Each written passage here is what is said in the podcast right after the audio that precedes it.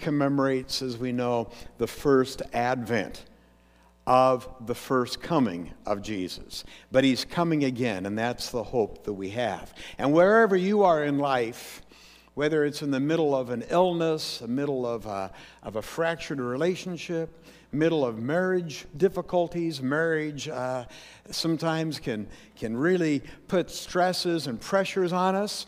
Uh, maybe it's in your job. Wherever you need a miracle, I want you to know Jesus is on his way. And that's what Advent is all about.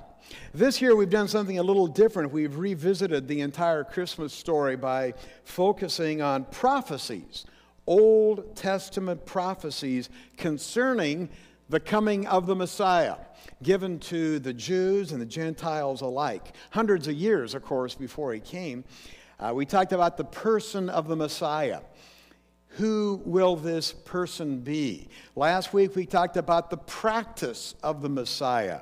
What will the Messiah do? And I had 10 points last week, and I had a lot of people rib me before service. But afterwards, I had a lot of people say, Wow, that was really good. We really enjoyed all the scriptures. We really enjoyed being able to connect the dots between the Old Testament prophecies and the New Testament fulfillment. So I'm going to do another 10 point sermon today. It's on the back of your program. You can go to YouVersion if you have a tablet or a smartphone, and all the scriptures are there. But today we want to talk about the passion, the passion of the Messiah. We're going to answer the question how will he help us? Now, we often think of the passion of Jesus during Lent, during the Easter season, rightfully so. But I want to propose to you today that the reason that Jesus was born was ultimately so he could die. So we've got to visit the passion of the Messiah. We have a graphic I, I just want you to look at for a minute because I think it really helps us understand this is the season, but the reason that he came was for the crown of thorns, for the cross that we might have salvation. The passion is, is again usually used during that passion week leading up to Jesus. And we know the Jews were focused on the political reestablishment. They were politically minded. They wanted Israel as a nation, not just as a kingdom. And God was working on his kingdom that would include not only Israel, but all nations. There's no Jew or Gentile anymore. There is one kingdom. All who have accepted the Messiah, Jesus Christ. And the Jews generally kind of missed this aspect of the suffering or the passion of the Messiah because they were so focused in on, man, this guy's going to come and overthrow the Roman government. He's going to be our political ruler. We're going to have a, a nation. They wanted to see a ruling king or a reigning king and the reestablishment of their political nation, and they missed a lot of the passages in the Old Testament that the Messiah really wasn't going to come and take the world over. He was going to come and he was going to die for the world. He was going to suffer. There was that passion. Now we know that Christ is coming again. Praise the Lord. Don't ever, ever lose that blessed hope. Jesus is coming again, and he will rule and reign. There will be a political establishment and Jesus will be the King of Kings and Lord of Lords. And we've studied that in Revelation. For a thousand years, he will rule and reign. That is still coming. But right now, I want us to focus on the fact that Jesus was prophesied to come as the Old Testament Messiah the first time around, primarily to go through the passion of going to the cross for us. Isaiah chapter 53 is one of the passages that talks a lot about the passion of Jesus. I want you to turn there today.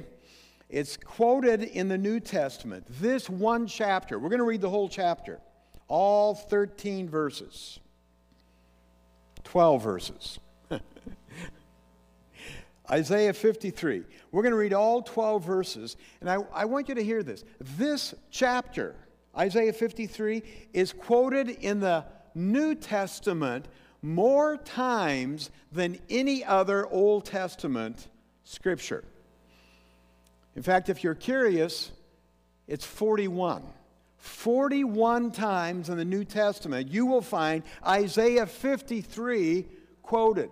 So it's very, very important. In these 12 short verses, we're going to find really uh, a lot of very specific details, prophecies related to the life, the suffering, the passion, the burial, the death, the resurrection, and the exaltation of the Messiah. And the prophet Isaiah reports from really a post crucifixion perspective. Now, he wrote it pre crucifixion, but through the Holy Spirit, he's writing and he reports it from a post crucifixion perspective. And he details the passion of the Savior by saying this, verse 1 Who has believed our message, and to whom has the arm of the Lord been revealed? He grew up before him like a tender shoot, like a root out of dry ground. He had no beauty or majesty to attract us to him, nothing in his appearance that we should even desire him. He was despised, rejected by mankind, a man of suffering and familiar with pain, like one from whom people hide their faces, he was despised, and we held him in low esteem. Surely he took up our pain, he bore our suffering, yet we considered him punished by God, stricken by him, and afflicted. But he was pierced for our transgressions, he was crushed for our iniquities. The punishment that brought us peace was on him, and by his wounds we are healed. We all, like sheep, have gone astray. Each of us has turned to his own way, and the Lord has laid on him the iniquity of us all. He was oppressed and afflicted, yet he did not open his mouth. He was led like a lamb to the slaughter, and as a sheep before its shears is silent, so he did not open his mouth. By oppression and judgment he was taken away, yet who of his generation protested? For he was cut off from the land of the living. For the transgression of my people he was punished.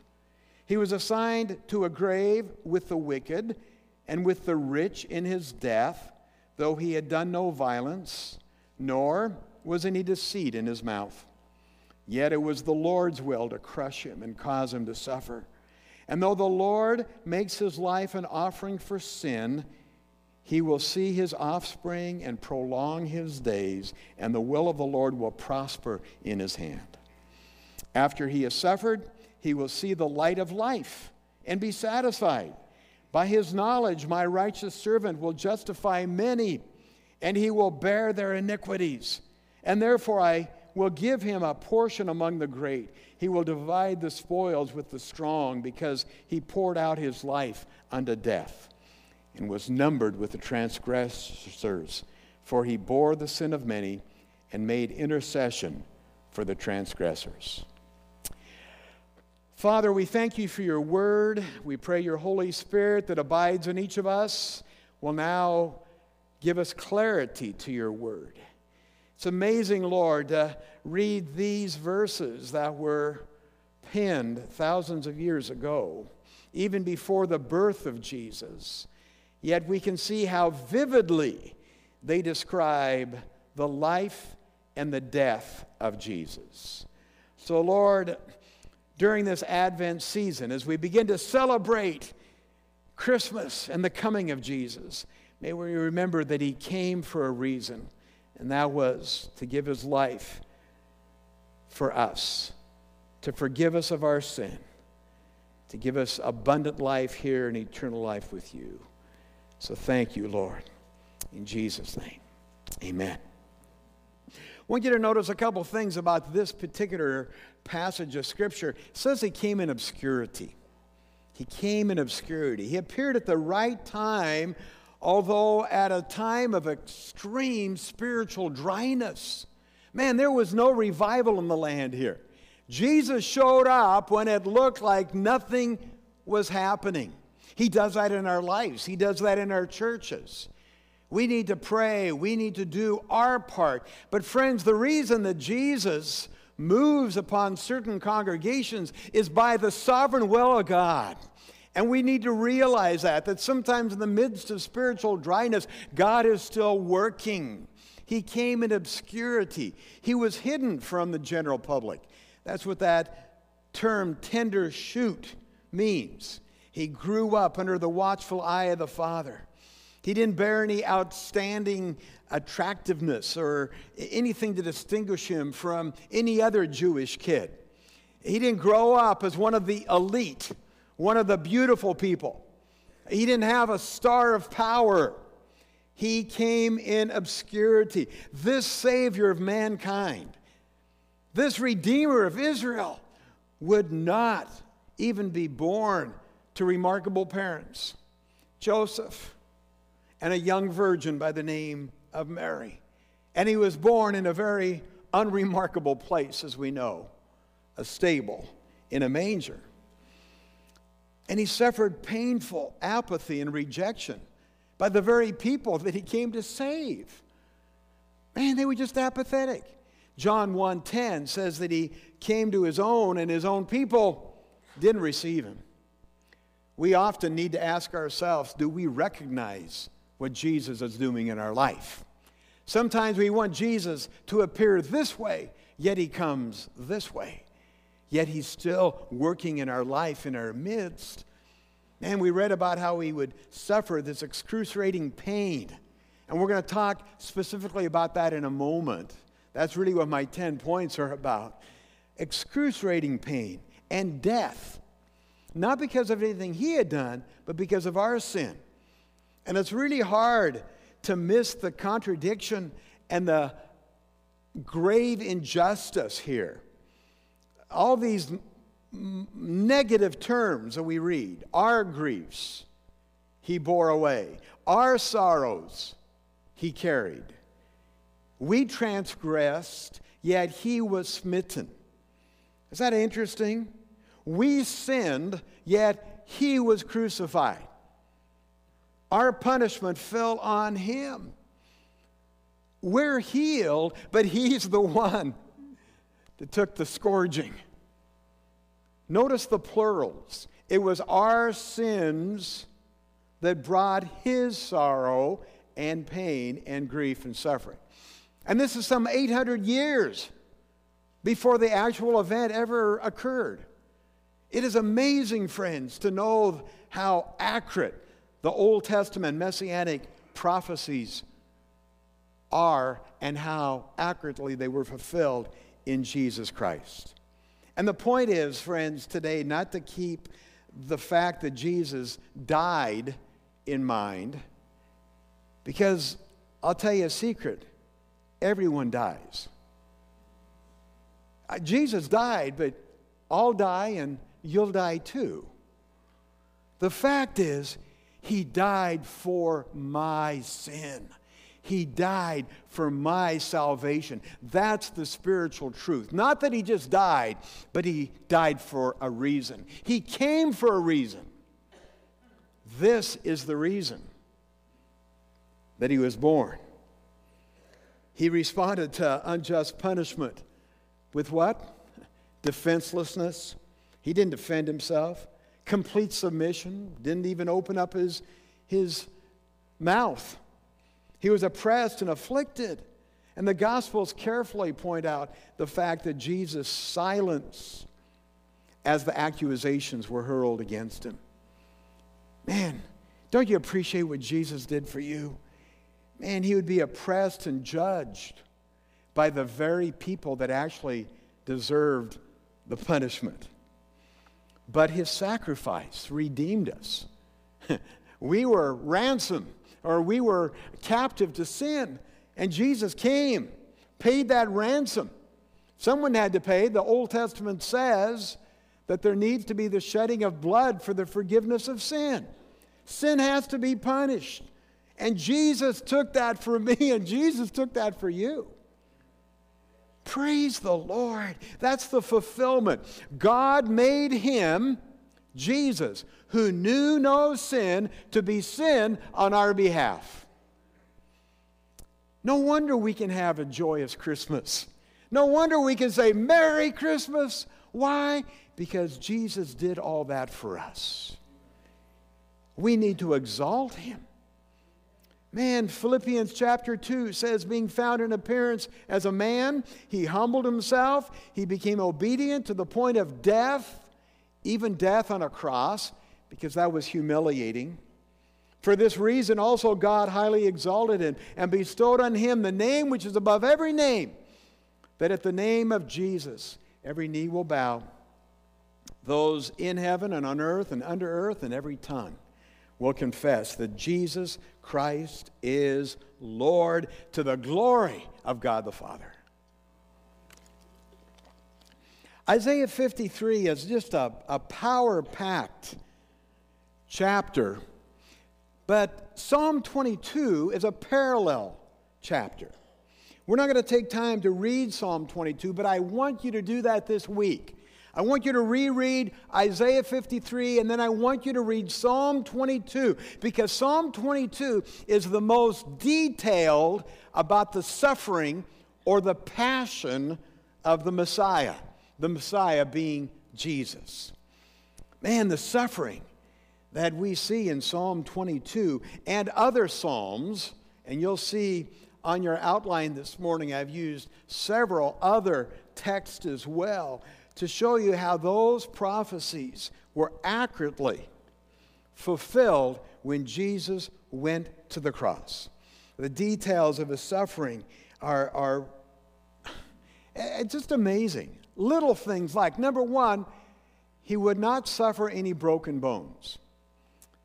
That's what the Bible says. The Messiah, when he goes through his passion, will not suffer any broken bones. We see that in Psalm 34. And on your outline, you'll see I've got 10 things that Jesus went through on the cross. I've got the Old Testament reference that you can look up, and then I've got the New Testament fulfillment, just like I did last week. Psalm 34 says, Many are the afflictions of the righteous, but the Lord delivers him out of them all. Now, we quote that all the time. We even take that which was meant for Jesus and we apply it to ourselves.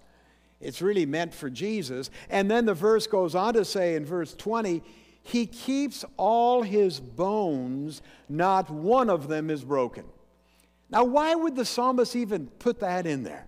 It's because the Holy Spirit was giving the Jews and the Gentiles of that day some insight of the messianic prophecy of what the Messiah would do for them. It wasn't about a political overthrow, it wasn't about a government or a nation, it was about a spiritual kingdom that Jesus would introduce through his life, through his teaching, through his examples, and ultimately through his death. It was fulfilled in John chapter 19. Then the Jews, the Bible says, because it was the day of preparation, so that the bodies would not remain on the cross of the Sabbath, for the Sabbath was the high day, asked Pilate that their legs would be broken and that they might be taken away. So the soldiers came and broke the legs of the first man and the other who was crucified with him. Remember, there were three people crucified that morning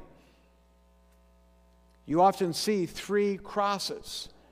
Jesus was on that center cross, and there were two other criminals on either side of him. So the soldiers came, it says, and broke the legs of the first man and of the other. So two of them got their legs broke. But coming to Jesus, when they saw that he was already dead, they decided not to break his legs. It's incredible. That prophecy from hundreds of years ago that was fulfilled on that day. It says one of the soldiers, though, did pierce his side with a spear, and immediately blood and water came out. That was also prophesied. And he who has seen has testified, his testimony is true. He knows he's telling the truth. So, why? So that we can believe. If you are not a believer of Jesus, I pray that by the time you leave this building, you will see that those things prophesied in the Old Testament all came true in Jesus. And Jesus is your Savior. Jesus is the one that can fill your heart with joy this Christmas season. The second thing that we see in the Old Testament in Psalm is that there would be false witnesses.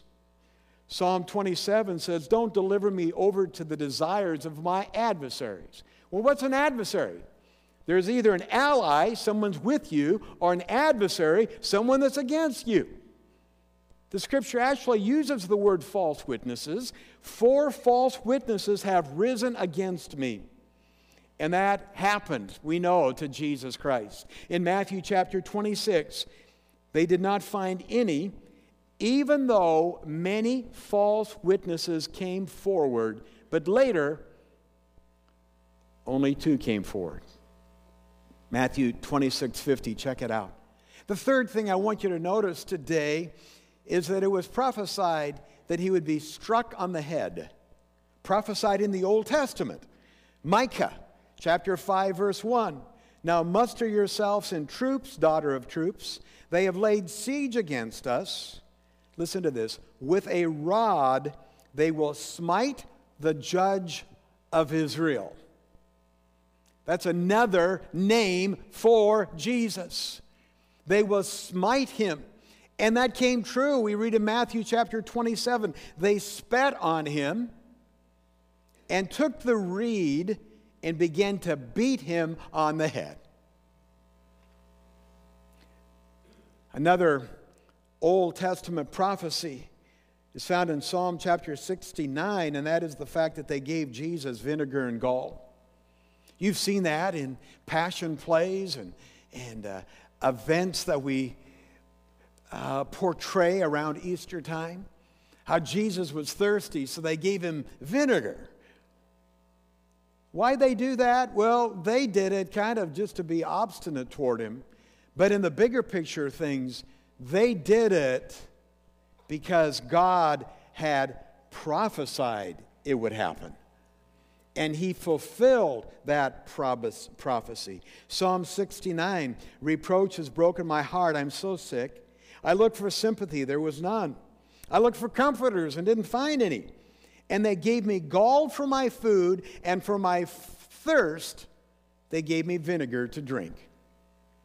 And again, in Matthew 27, which is kind of the descriptive New Testament um, passage of the suffering of Jesus, it says, When they came to the place called Golgotha, which means place of the skull, they gave him wine to drink mixed with gall, and after tasting it, he was unwilling to drink it.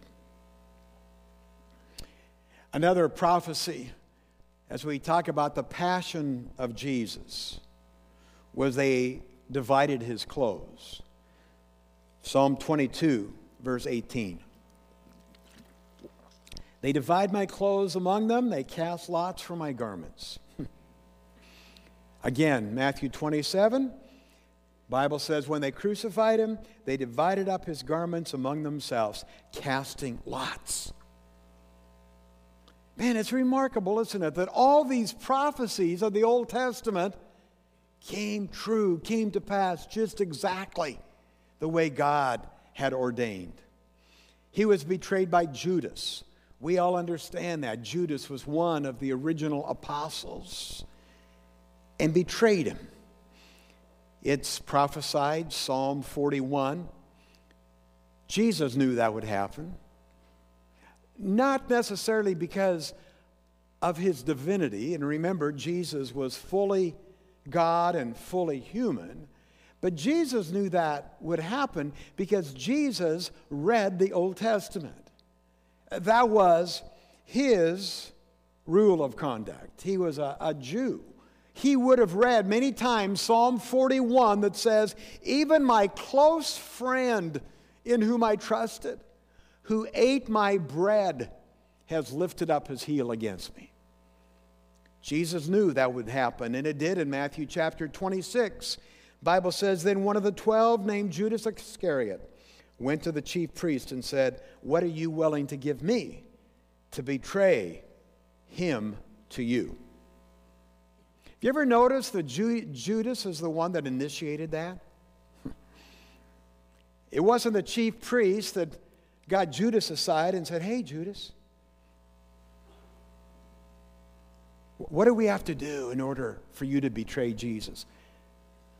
The sin and the evil in Judas's heart, he was the one that went to the chief priest. And the Bible says they weighed out 30 pieces of silver. And from then on, he began looking for a good opportunity to betray Jesus. I think of that scripture often because even though I've accepted Christ, even though I walk in the righteousness of Christ, I know that my fleshly human nature is sinful, it's evil. That's why we have to walk in the Spirit. Every single moment of every single day, we need to be submitted to the Holy Spirit so that we don't veer off the course as Judas did. We already read it, he was spit upon. That's the seventh thing I want you to notice. It's prophesied in Isaiah chapter 50. It's fulfilled in Matthew chapter 26. The eighth thing, as we read about, his side was pierced.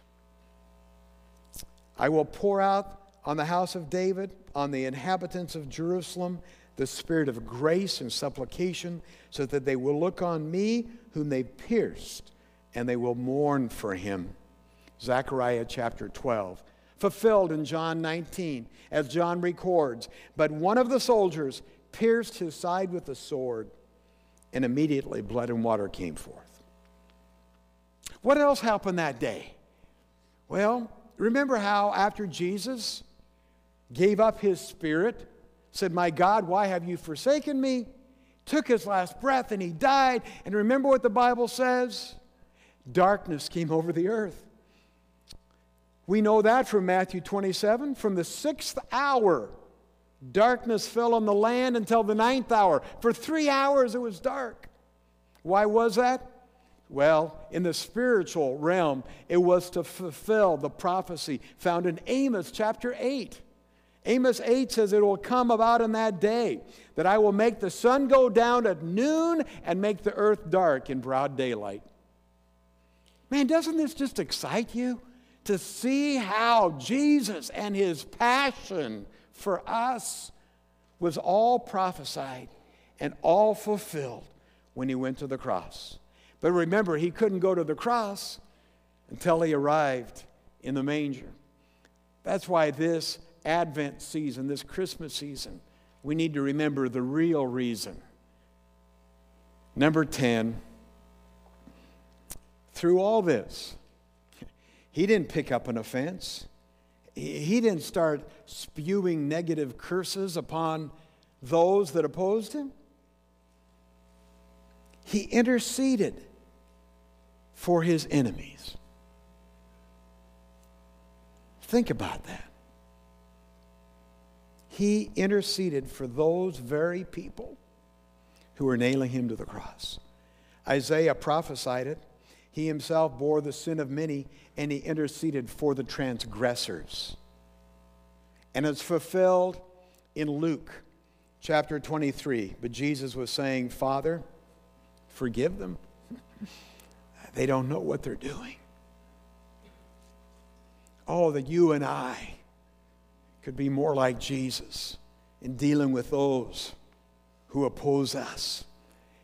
If we as a church, if we as the body of Christ could be more like Jesus with the cultural wars that we're engaged in. Pretty remarkable, isn't it? Ten things I pointed out to you about the passion of Jesus, about the death of Jesus, that were all prophesied in the Old Testament. Now, the odds of one man fulfilling these specific prophecies are phenomenal. I'm not a mathematician. I, I, I, didn't cover all the prophecies. And the one class that I was afraid I was going to fail in college, so I withdrew, was statistics. I got so frustrated. The thing I learned from statistics class, you can make them say whatever you want. You know? But I want you to know one expert calculated just eight. Now, I've given you 10 prophecies, but what is the probability eight of these prophecies would come true in one man? And it's 1 to 1,017. I want you to look at this number. This is the odds that eight of those prophecies would come true in one man's life. Now, here's what I want you to try to grasp, because I think you'll appreciate God and His Word. This is the odds that eight of those prophecies would come true. Theologians that have studied the Bible tell us there are 43 prophecies in the Old Testament that were all fulfilled in Jesus. Can you imagine how many zeros would be behind that? This is just eight prophecies. There were 48 that actually came true. Friends, the conclusion of this message, I just want to proclaim you can be absolutely, positively assured today that Jesus Christ is the Messiah that was prophesied in the Old Testament. He is our promised Messiah, He is our promised Savior. And if you've not ever accepted Him in a personal way, most of us have accepted Him intellectually. Oh, yes, Jesus, the Son of God. But He wants to walk with you through this life. He wants to give to you His Holy Spirit. So no matter where you are, He's accessible to you. Jesus wants to forgive your sins. Jesus wants to be your very best friend. This man of sorrows is actually also the man of joy. He suffered because of our sins. And not just our sins, but really, technically, theologically, the aggregate sins of every person who's ever lived and ever will live. He took our punishment that we might be reconciled to God. And that's such a simple process. And it'll be the best Christmas gift you'll ever receive. If this morning you just open up your heart and say, Jesus, thank you for being the fulfillment of the Old Testament prophecies. I accept you today as my Lord and as my Savior. I want to live for you. I want to serve you. I want to be one of your disciples. And if you want to do that this morning, it's, it's a heart issue. Now, we've got some prayer team members that will be down here at the front afterwards. We have people at the Welcome Center. Anyone that has a lanyard, you could go up to and say, You know, I, I accepted Christ today. And they'll help you. They'll give you a Bible. They'll give you some things that will really enhance your experience this morning.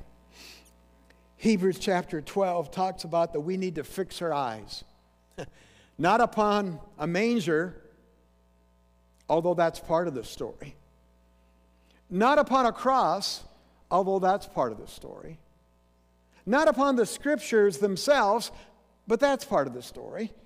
But the Bible says, fix your eyes on Jesus. You got it? It's about an individual, a person.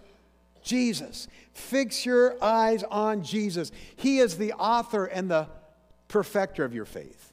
King James says he, you know, is, the beginner or the beginning and the end of your faith. He's the one that went from the manger to the cross for you. Let's read it. Hebrews 12, 2 says, Fixing our eyes on Jesus, the pioneer and perfecter of our faith, for the joy set before him, he endured the cross, scorning its shame, and he sat down at the right hand of the Father. Hallelujah. What a Savior. What a time to celebrate Christmas. remember him. Let's worship him. Let's live for him today. Would you just close your eyes and would you just repeat this prayer after me? And I don't want you to repeat it because I'm asking you to. I want you to repeat it because you really, really want to know Jesus in a personal way. Let's pray. Dear Jesus, I accept you are the Messiah. And today I receive you as my personal Lord and Savior. Thank you for going to the cross, paying the price for my sin. Fill me with your Holy Spirit. Give me a desire to live for you. I receive you on this third Sunday of Advent, and I'm expecting great things to happen in the months ahead as my eyes are fixed on you. In Jesus' name, amen. Amen. Let's stand.